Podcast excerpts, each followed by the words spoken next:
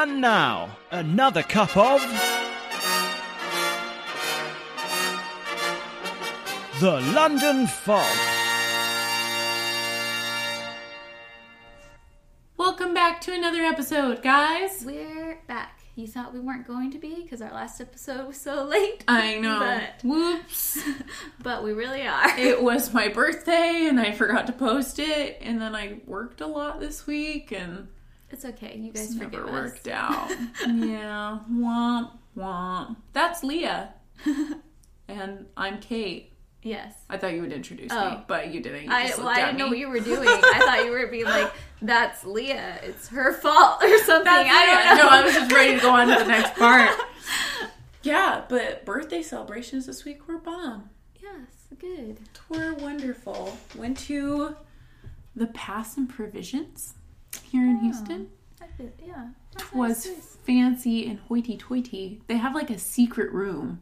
I feel hmm. like anything that has like a secret space, they're all automatically they're always like fifty dollars to your bill, you know, because Yeah. it's luxury or hidden or something. But it was bomb.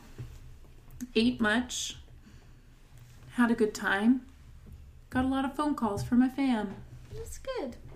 All the foggies wrote in. That's a lie. No one knew it was my birthday. But speaking of, you guys should write in. yeah, we miss we you. haven't gotten emails in a while, and we, we want them. So, London Fog Podcast at gmail.com. Yes. Plug. Anyway, um, so Life. Getting there? Are we just jumping straight I into thought we it? were just jumping straight in. I'm trying to think if there's anything that has happened. We always jump right into it. Um, things that have happened this last it was my birthday. Well, I was thinking Uh, like, Oh, you mean like British things that have happened? oh, I see. um, yeah, I can't.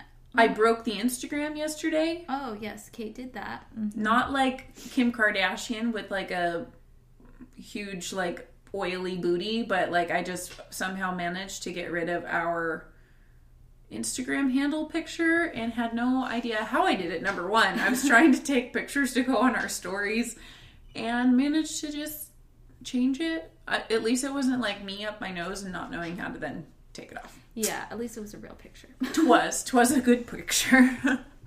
but I went to um okay, plug here. There's one more week left of the Tudor to Windsor um bit of exhibit over at the Museum of Fine Arts in Houston.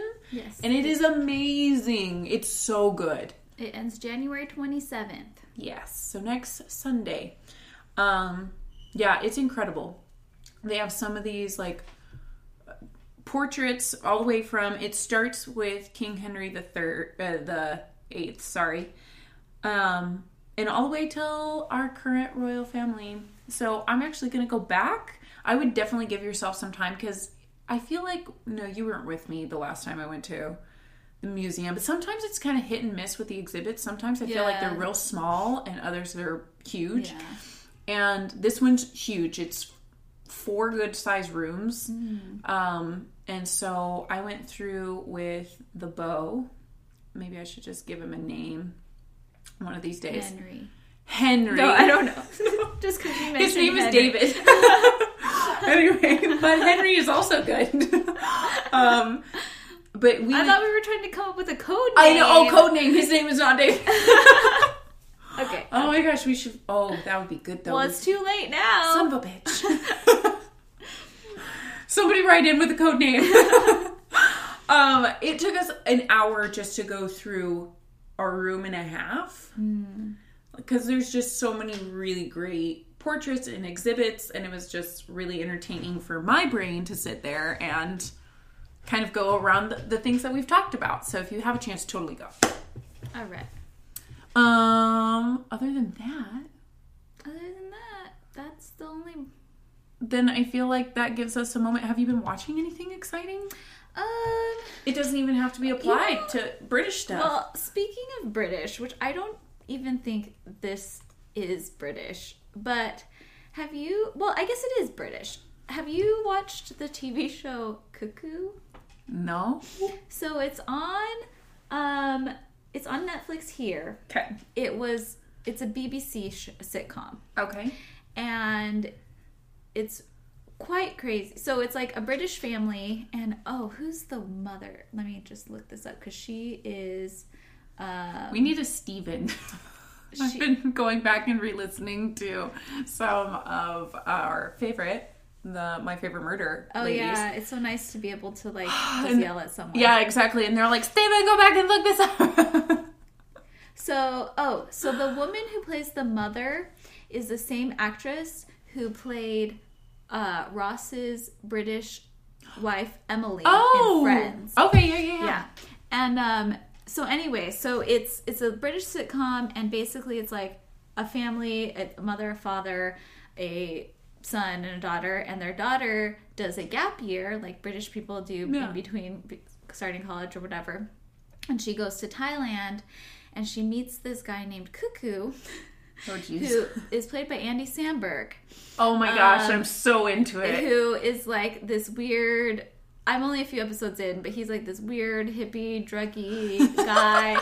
and so she brings him back. She marries him and brings him back to live with her parents. During just during the gap year? Yeah. Oh my gosh, this is so good. Anyway, it's pretty funny. I'm I'm only a few episodes in, so I don't know, you know, where it's going, but it uh yeah, I feel like you should definitely Okay, I'll check it out. check it out. As of recently, I don't know, nothing has really been like speaking to me, so I've just been watching documentaries, specifically like anything BBC made, because I I have found I don't trust a documentary unless it's a British person talking, Like David Attenborough. or it has to be David Attenborough, like Yeah. um, because I only trust his voice. It's like when it's some like white American You know, woman. even Morgan Freeman, No. I just don't trust as much. I don't. Yeah, no. I know he's like the I- go-to American voiceover, Right. but but I kind of go like, I I will believe anything that David Attenborough says. Anything. yeah, me too.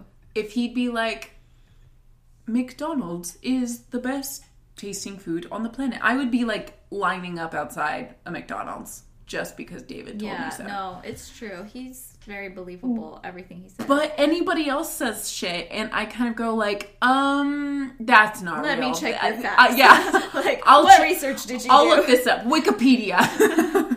Yeah, no, I I feel you.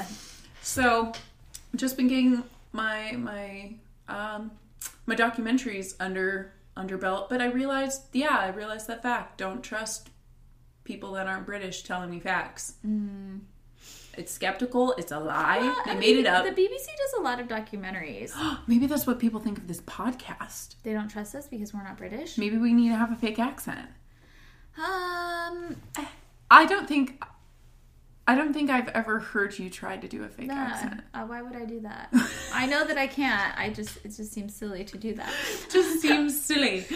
Um. It's So, because it's fun. although to, as a segue into our topic today, yes. there is a so BBC Four had a uh, little. It was like I think it was like three episode like documentary. Um, it's called A Very British Romance with Lucy Worsley, Oh. and she t- basically she talks about like romantic love in Britain and how it's changed over the ages. Like she starts talking about like courtly romantic love and like oh like after World War 1 things became racier and I don't know, she just kind of like goes Oh. through romance. Interesting. Because Yeah. I'm kind of like curious to know, like, we think of like chivalry, and I see like a gleaming knight in his armor kind of a thing, you know, and the damsel in distress kind of thing. But that's like way old Britain. That's Britain way old. now is more but open. are we than- thinking like Anglo-Saxon, like Britain? Well, that's where she starts, and then she goes to current Okay. times. Yeah. Cool, cool, cool. So it's just kind of like a history of like, oh, this is how we started, and then this is divorce rates now. Like I don't know, it's just and this is what Britain looks like now. yeah. So I don't Y'all know. It's interesting. So so yeah, guys, we're talking about romance today. Romance and love stories, or I don't know. Mine's my- more of a scandal. I was kind of realizing like those two go hand in hand. Yeah. I feel like in British, like good, any good story, like yeah. it, they don't really get written down when it's just a really good lovey-dovey couple. But I'm mm-hmm. bound to find more. But mine is also kind of. I mean, it's a love story, one-sided. I would say. Mm. Mine's two sided. Sort of. Sort Sort, of. sort of three sides. anyway.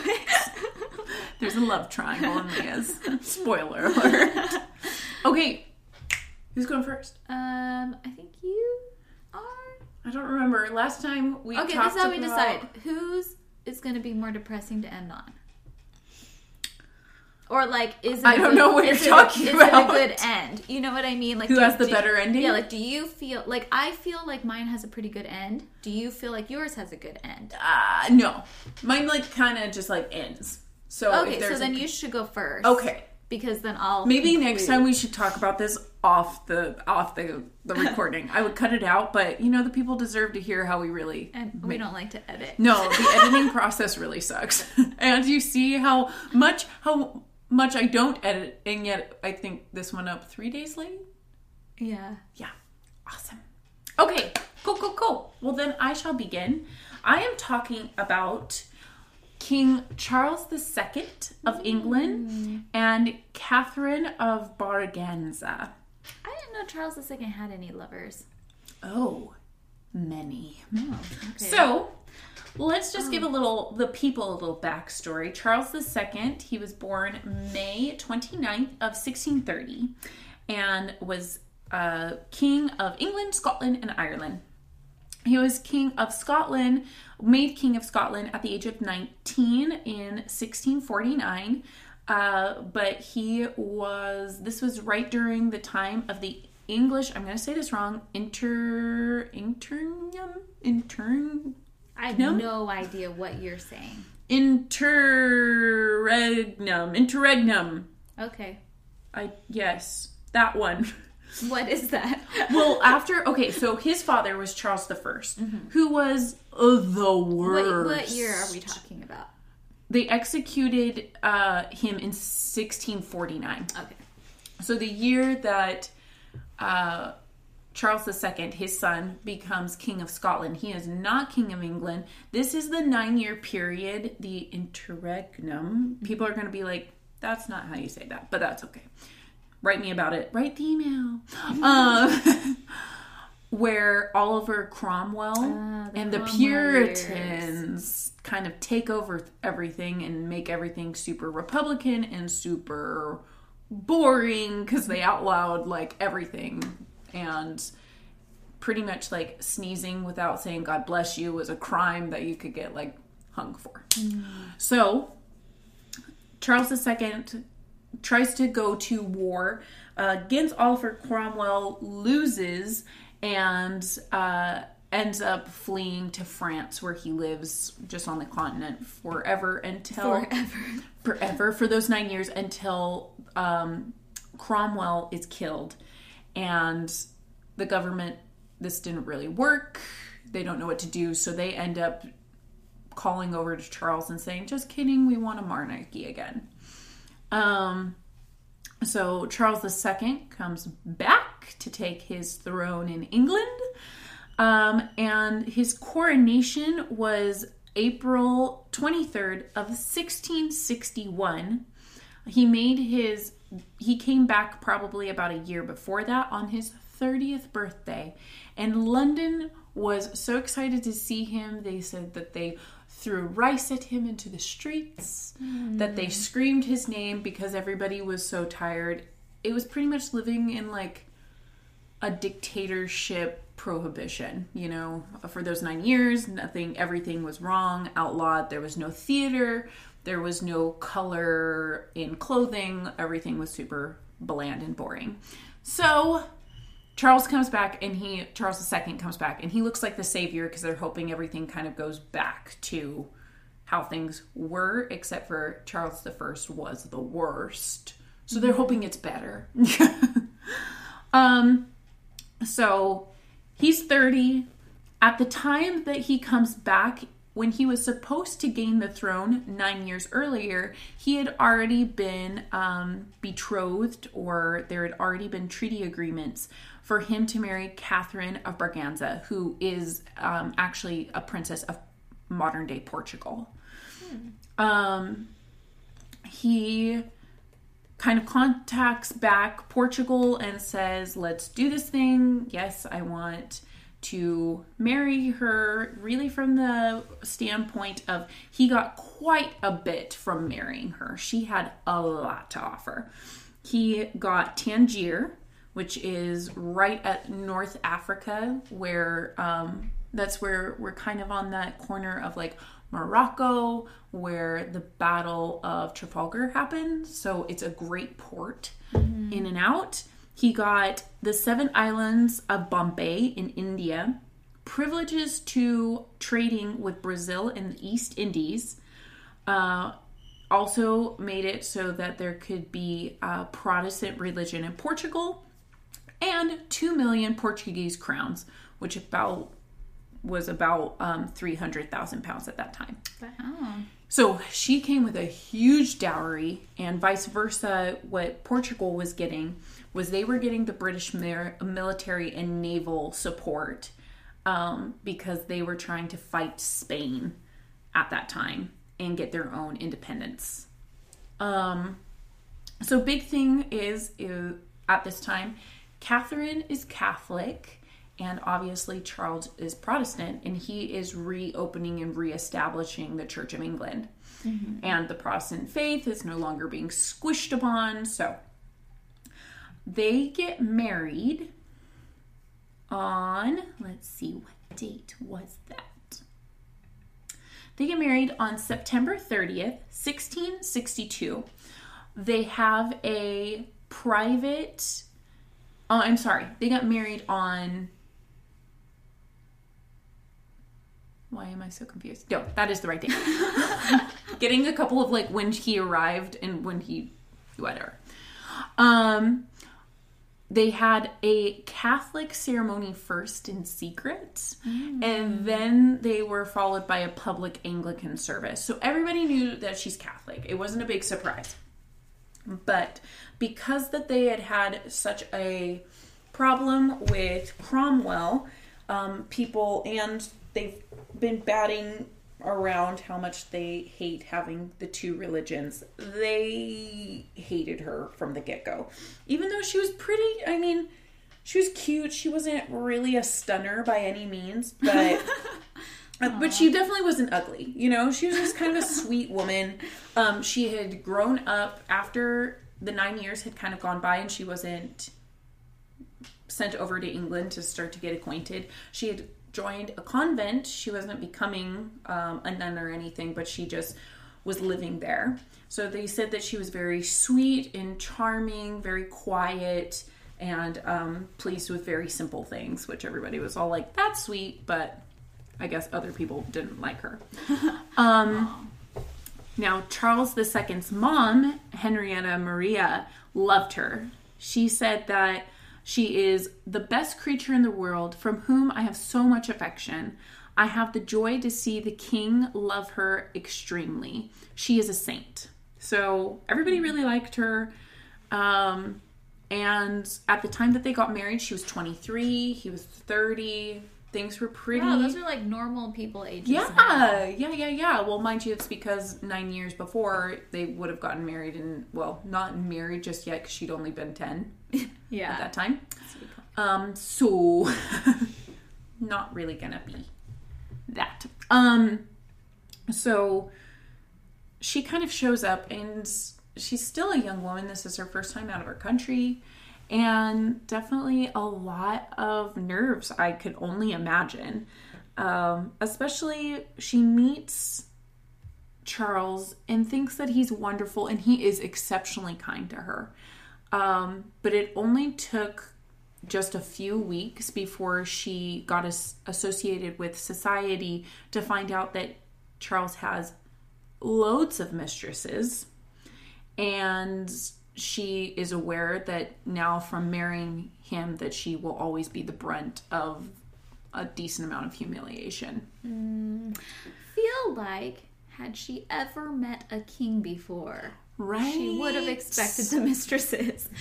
they just come. Well, I think everybody else has been maybe a little bit more hush hush or hmm. more of you know, this is on the side, but King Charles II, it was a very public knowledge. And the thing is, is I think they came from that Puritan society that people are like, this is great. You know, I can have a lover too on the side and everything's Yeah. just fine. The king does it.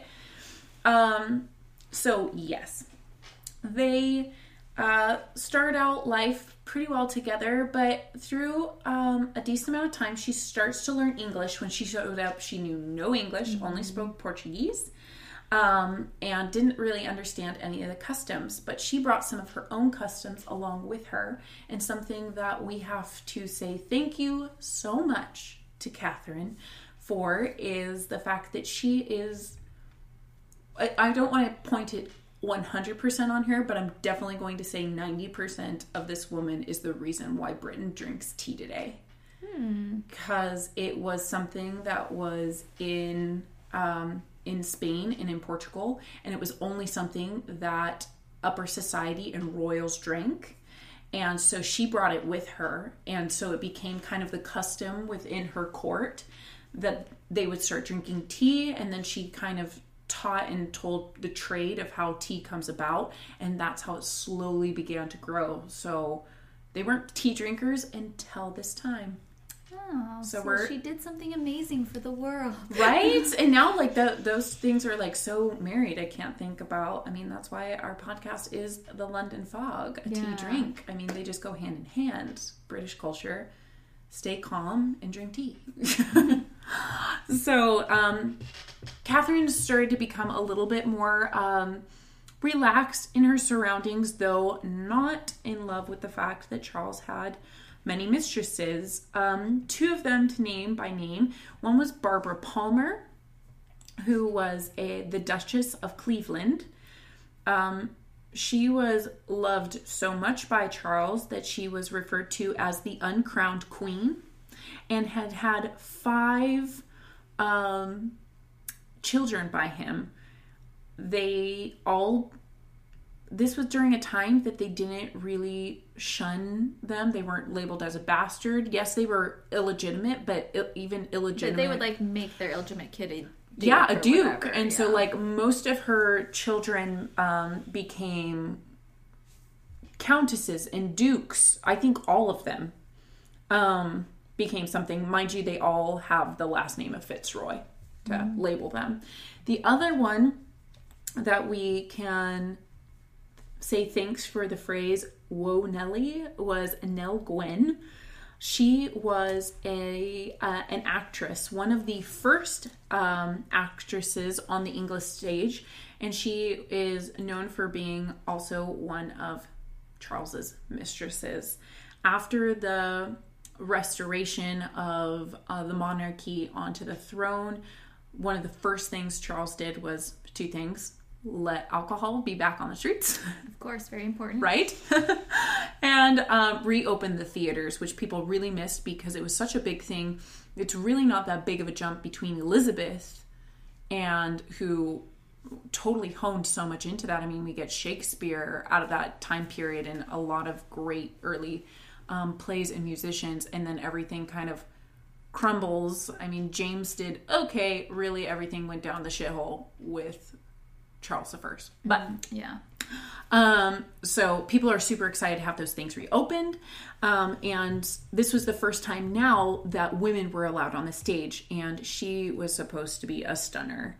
Um, she uh, had three children, two children by um, the king, and I think so. Between them, they had five, just those two. Yet he had twelve illegitimate children. Well, poor Catherine had none. She clearly must have had some kind of problem issue. I, I hate labeling it a problem. What's the what's you the just say correct she had infertility She had infertility issue.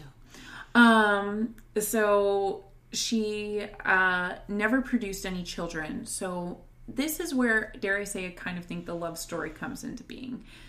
Because through all of this, and as we have seen with now great grandfather, you know, great great grandfather, King Henry VIII being like, well, you can't give me any kids, then you're going to be uh, divorced at least. Um, if you're lucky. if you're lucky. um, and but Charles never did. He, even though they had this very odd relationship where clearly he had other mistresses and other women, he cared for Catherine. Um, she was quiet and sweet and definitely this virtue, and he always looked upon her as the better half of himself, which I thought was really kind of sweet. Every time she did get pregnant three times, and she miscarried each time. Um, so much to the fact that after the last time, uh, she kind of hallucinated that she had given birth and that the child was healthy. And Charles, it's written down in a diary that says that he comforted her by telling her that indeed that she had given him two sons and a daughter and that they were just fine.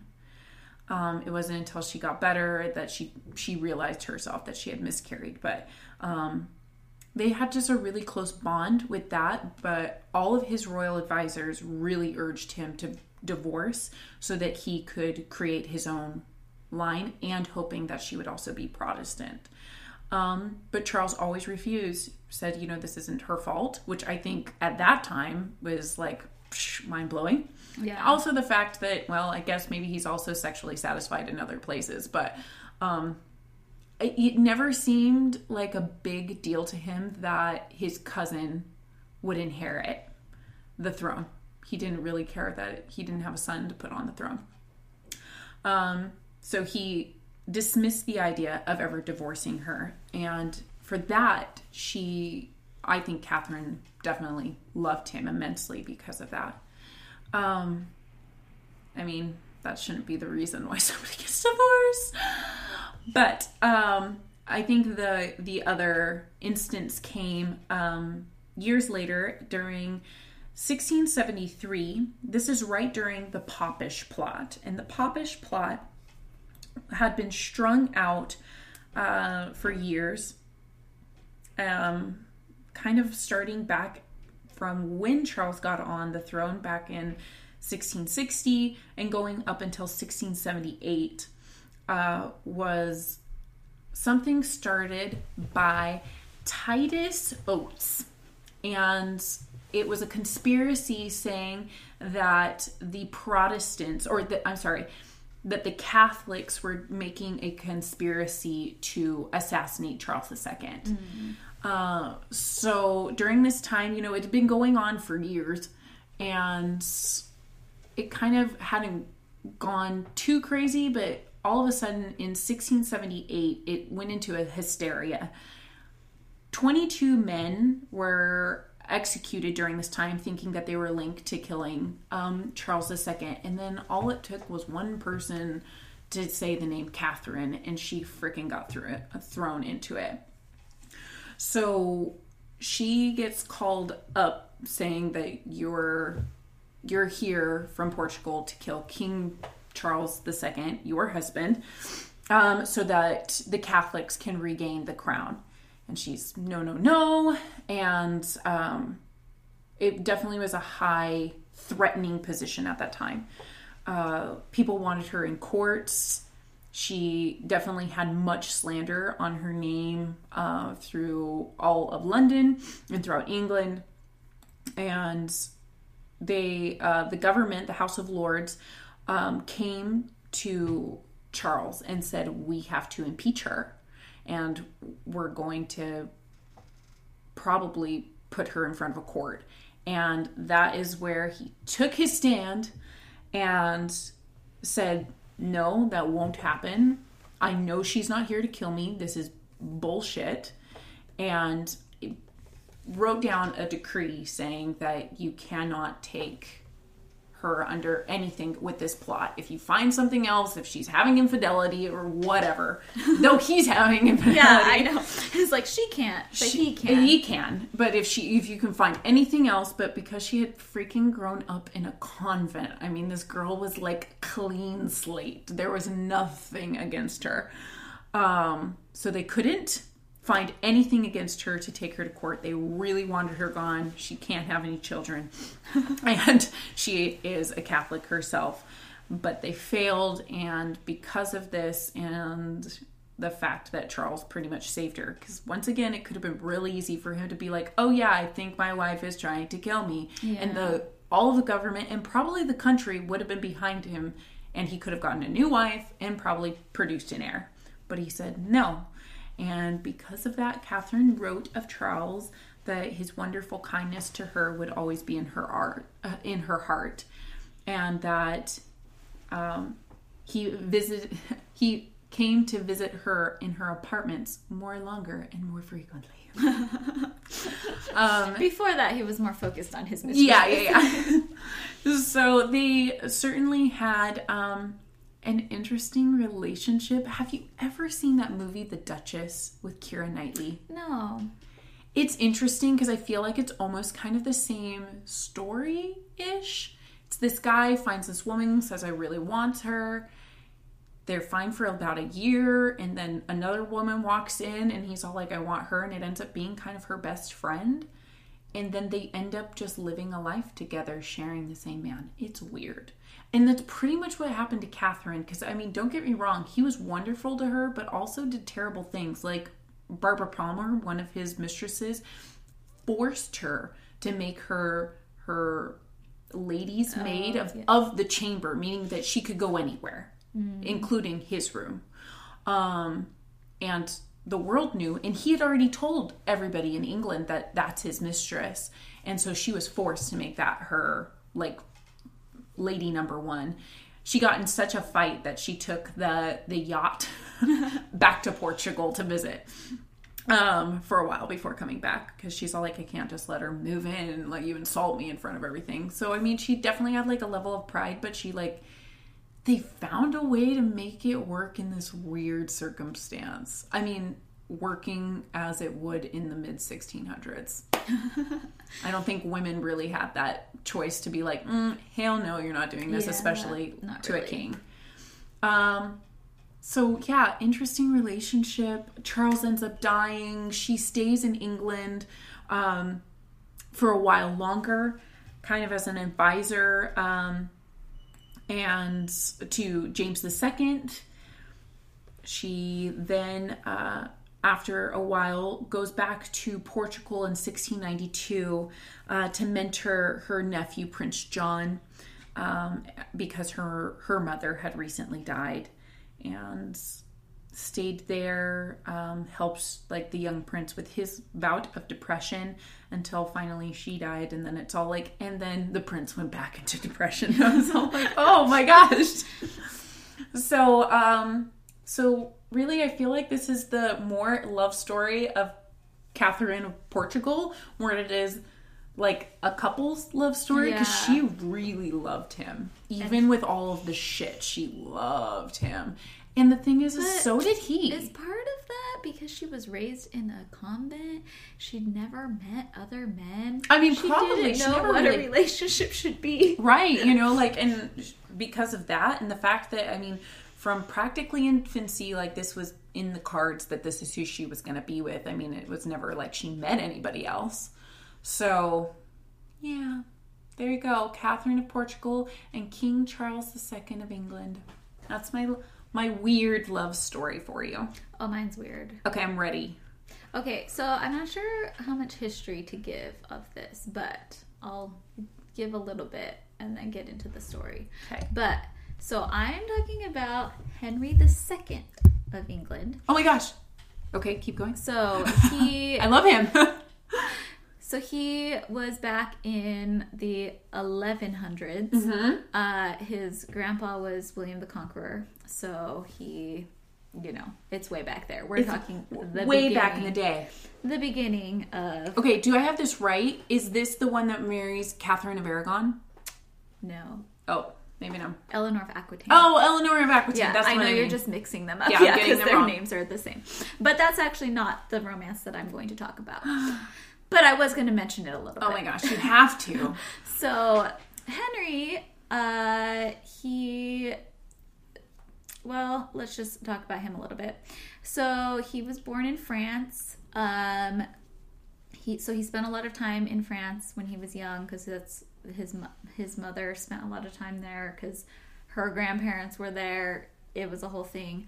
Um, and he was said to be very good looking, um, with red hair and a large head.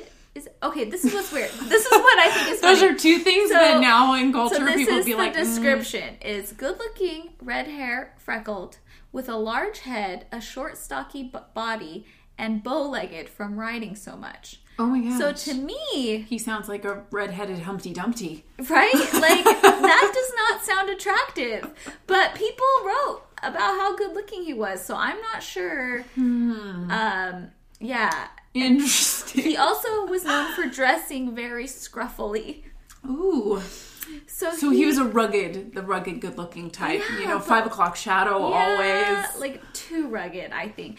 And the I don't know. So this is what where I'm like, why was anybody ever interested in him? So he so his father was known for like being very charming, whatever. He was known for having a lot of energy, but also for being a bully with bursts of temper. He mm-hmm. spoke many, many languages, but he refused to actually speak. Like he he understood many languages. He refused to actually speak anything besides Latin or French. Sometimes when he got mad, he refused to speak at all.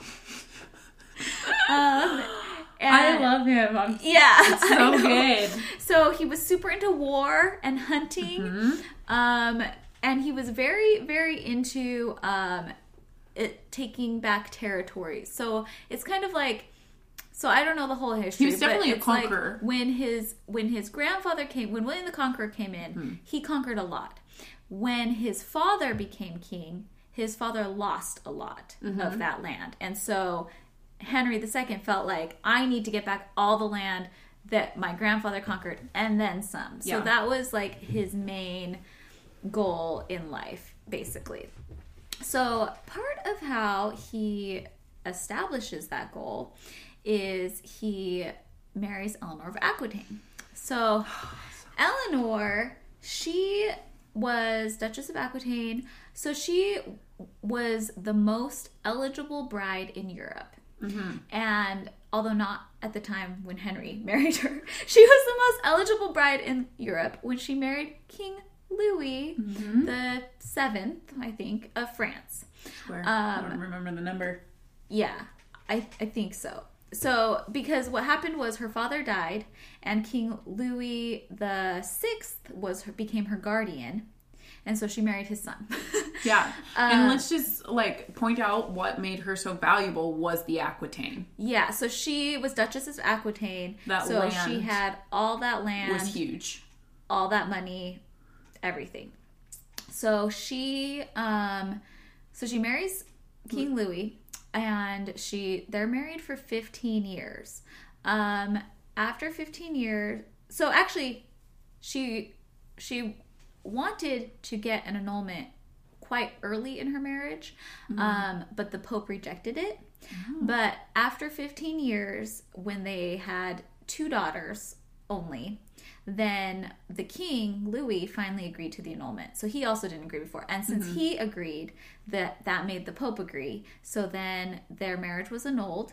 Um, and so what happened was their daughters were declared legitimate, custody was given to Louis, and then because it was annulled, Eleanor then goes back to like her original what she was 15 years ago. So that means all her lands are restored to her, Yeah. any money she brought into the marriage are restored to her. So then she's suddenly well, so that's the thing is it's like she's like kind of eligible but also kind of not, right? Cuz she's 15 years older, she hasn't produced any sons. The only place she would go is England. Let's be honest. Yeah, Nobody exactly. else is so enticing. like, so Henry is like, okay, well, all I care about is land. Yeah. So whatever, I'll marry Eleanor. So he marries Eleanor.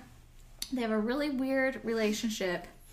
We're not going to get into that because that's not the story we're telling today. But oh, it's so good. they have a really weird relationship. That's fine. If you guys want something to watch, which my family watches every Christmas, is um, A Lion in Winter.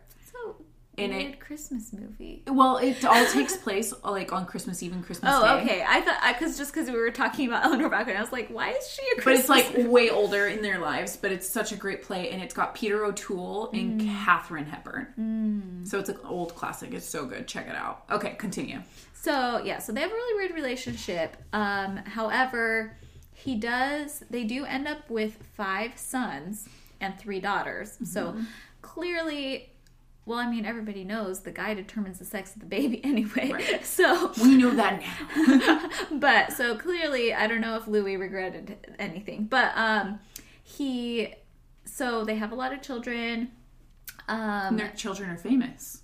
yeah I mean, that's where Richard the Lionheart, their son, yeah and you know Prince John. You're thinking, but that like, is not the story we're I'm telling. sorry. I'm just wanna, like, point that I, out. i know but They're such a cool we, couple. we have a lot of podcasting to do Okay. and we can talk about any of them at any time we're just God. barely touching on Henry and Eleanor. So they are not the story. So even though they had like a pretty good relationship, he would trust her to govern, um, manage England for many years. Like he, he was just off hunting, being a bully. with his big head. yeah. Um, so, you know, so while Eleanor's being awesome and governing everything, um, Henry is off having mistresses. So, Shocker. I know, right? so the mistress that we're talking about today is Rosamond Clifford. She's often referred to as Fair Rosamond or Rose of the World.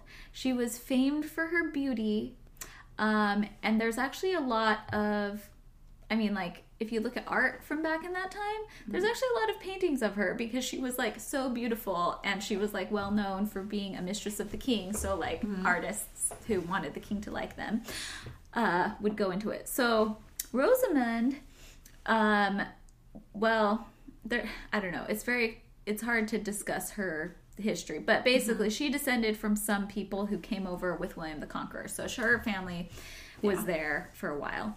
Um, she grew up at Castle Clifford, which is near Shropshire, and she then went to a nunnery near Oxford to be uh, educated. Um, so, the story of Rosamond and Henry is that he. this is what's weird. It's like a really weird myth, but is supposedly true, but since it's in the 1100s, we don't really know. Because you know how back in the day in England, everybody had um, like mazes in their gardens, right? Yeah. So Eleanor hated that Henry was having affairs. Like Yeah, she hated it so much. And so It's like Beyonce. It's like Jay Z cheating on Beyonce. I mean, she was the best thing out there, yet he still did it. so supposedly um what he did to get away with his affair with Rosamond is Henry had a very complicated maze built in his park that he had at his home in Oxfordshire, which is Okay. near her nunnery that she was living at. And so he had this really complicated maze built, and he knew how to get to the middle. And he would take Rosamund to the middle of the maze, and that's where they would have their affairs, so that Eleanor couldn't find them. Ew, gross. Isn't that like the weirdest That's definitely thing? weird. So there's a lot of um different stories about like what happened to Rosamond. So um she she so he I don't know why, but at some point he admits that he's having an affair with her. And he keeps her at this home in Oxfordshire and Eleanor is, you know, Yeah. off at their other castle. And um so she so Rosamond is supposedly mother to a few illegitimate sons that he makes into archbishops and Fitzroy dukes and whatever yeah. Um they didn't actually get together until after eleanor. So eleanor first of all is 11 years older than henry. And you know and she was having and she had eight kids. So the, i mean they were together for a long time but he didn't actually get together with rosamond until she was ha- having the last child. Okay. so like supposedly that's why he was like, "Oh no, it's okay because she can't do anything. She just had our eighth child, so Eighth I'm kiddo. gonna do this." Um, but basically, nobody quite knows how Rosamond died. So there are Yes. many rumors. One is that I love this rumor, that Eleanor finally made it through the maze and found Rosamond in the middle, which also there's a lot of like people have written a lot of like ballads and stuff about this, so you can hear some weird stories. But supposedly Rosamond Eleanor makes it to the middle and she has a dagger and poison. And she tells Rosamond, "You can choose how you want to die." And I don't know what Rosamond decides. So that's one rumor is that that's how she dies is that Eleanor finds her in the maze. The other rumor is that she is roasted between two fires, stabbed and left to bleed in a death to death in a bath of scalding water by the queen. But Which I don't know where the queen finds her to do that. that's a lot. Like um, that's a lot. yeah. Um, also, there's one where the queen drowns her. Um, there's one where the queen just gives her a cup of poison. Um, there. So basically, though, what people say is that Rosamund spent so much time in like the home at Woods. It's called Woodstock in Oxfordshire, and Henry was spending so much time like in the palace with Eleanor that actually they feel like between the 10 years that they were together 1166 to 1176 there, there's one historian who says even though she's so famous rosamund must be one of the most neglected concubines in history because Yeah. henry was never there with her Right. so i don't know if eleanor really would bother to kill her like the the persistent rumor is poison which I don't know if they could even prove that back then. She probably, I mean, she did die young, so it was kind of weird that she died. But she could have just, it. she could have just died. I don't know. I don't Like, know. I'm one thousand percent. Eleanor was a w- weird woman. I think You think she? Well, I, I okay. I like guess I power hungry herself. Yeah. I mean, and because- and yeah. that's that's the one thing that makes me believe that Eleanor did it is that is that Rosamund did have a son, and so I Mm-hmm. feel like she didn't want competition for her sons. Yeah. you know, and and I mean, three of her sons end up king, like just Yeah. later on the way things happen. So I could see why she wouldn't want the competition. But um, so when Rosamund dies, she is so she dies I guess 13 years before the king dies, but the same day. The king dies the same day, July 6th, Oh, as interesting. Which is kind of interesting. And so he, fate.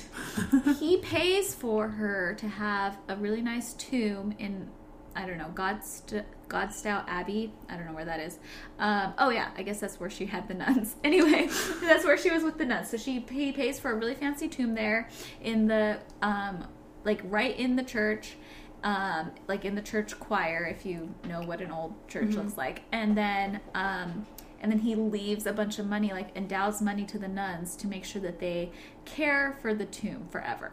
So it becomes a really popular shrine until um, 1191.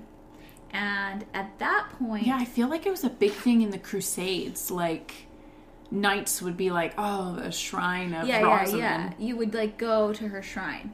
But in 1191, so Henry's been dead for two years. Um, the Bishop of Lincoln, which I'm not sure like who he is, um, he was like made a bishop. Not important. well, no, I mean it's kind of important Oh. because I like he's he is like he was made a bishop by Henry, Okay. so I'm kind of wondering where his loyalties lie Okay. because when he goes and notices that her tomb is there, Yeah. he gets really pissed, and he's like. You need to remove her remains from this church because having like a concubine in the church like this is like is making um, is like putting the Christian religion in contempt, and um, Oh. she needs to be buried outside so that other wo- women will be warned by her example and abstain from an illicit and adulterous intercourse. Oh. So yeah, so that's why I'm saying like I don't know at that point if he was like loyal to Eleanor, if she was the one who was like make this guy a bishop or what. Maybe. So he makes move makes her t- tomb moved outside. So it's moved out to a cemetery near the where the nuns are, and then um, it was so and then later when Henry the Eighth destroys all the monasteries, Yeah. it's destroyed, um, but there one there was a um, German traveler who visited England before that happened, and he wrote down her tombstone inscription, and her tombstone inscription said, um, which so this is the one that like the guy who thought that she was like, you know. Evil and shouldn't be in the church Yeah. made this tombstone for Oh, her. no. It says, Here in the tomb lies the rose of the world, not a pure rose. He- She who used to smell sweet still smells, but not sweet. Oh, So that's what she was left with in the end. so sad. Yeah, so that's that's one of the affairs of Henry II. That is impressive. Oi. Wow.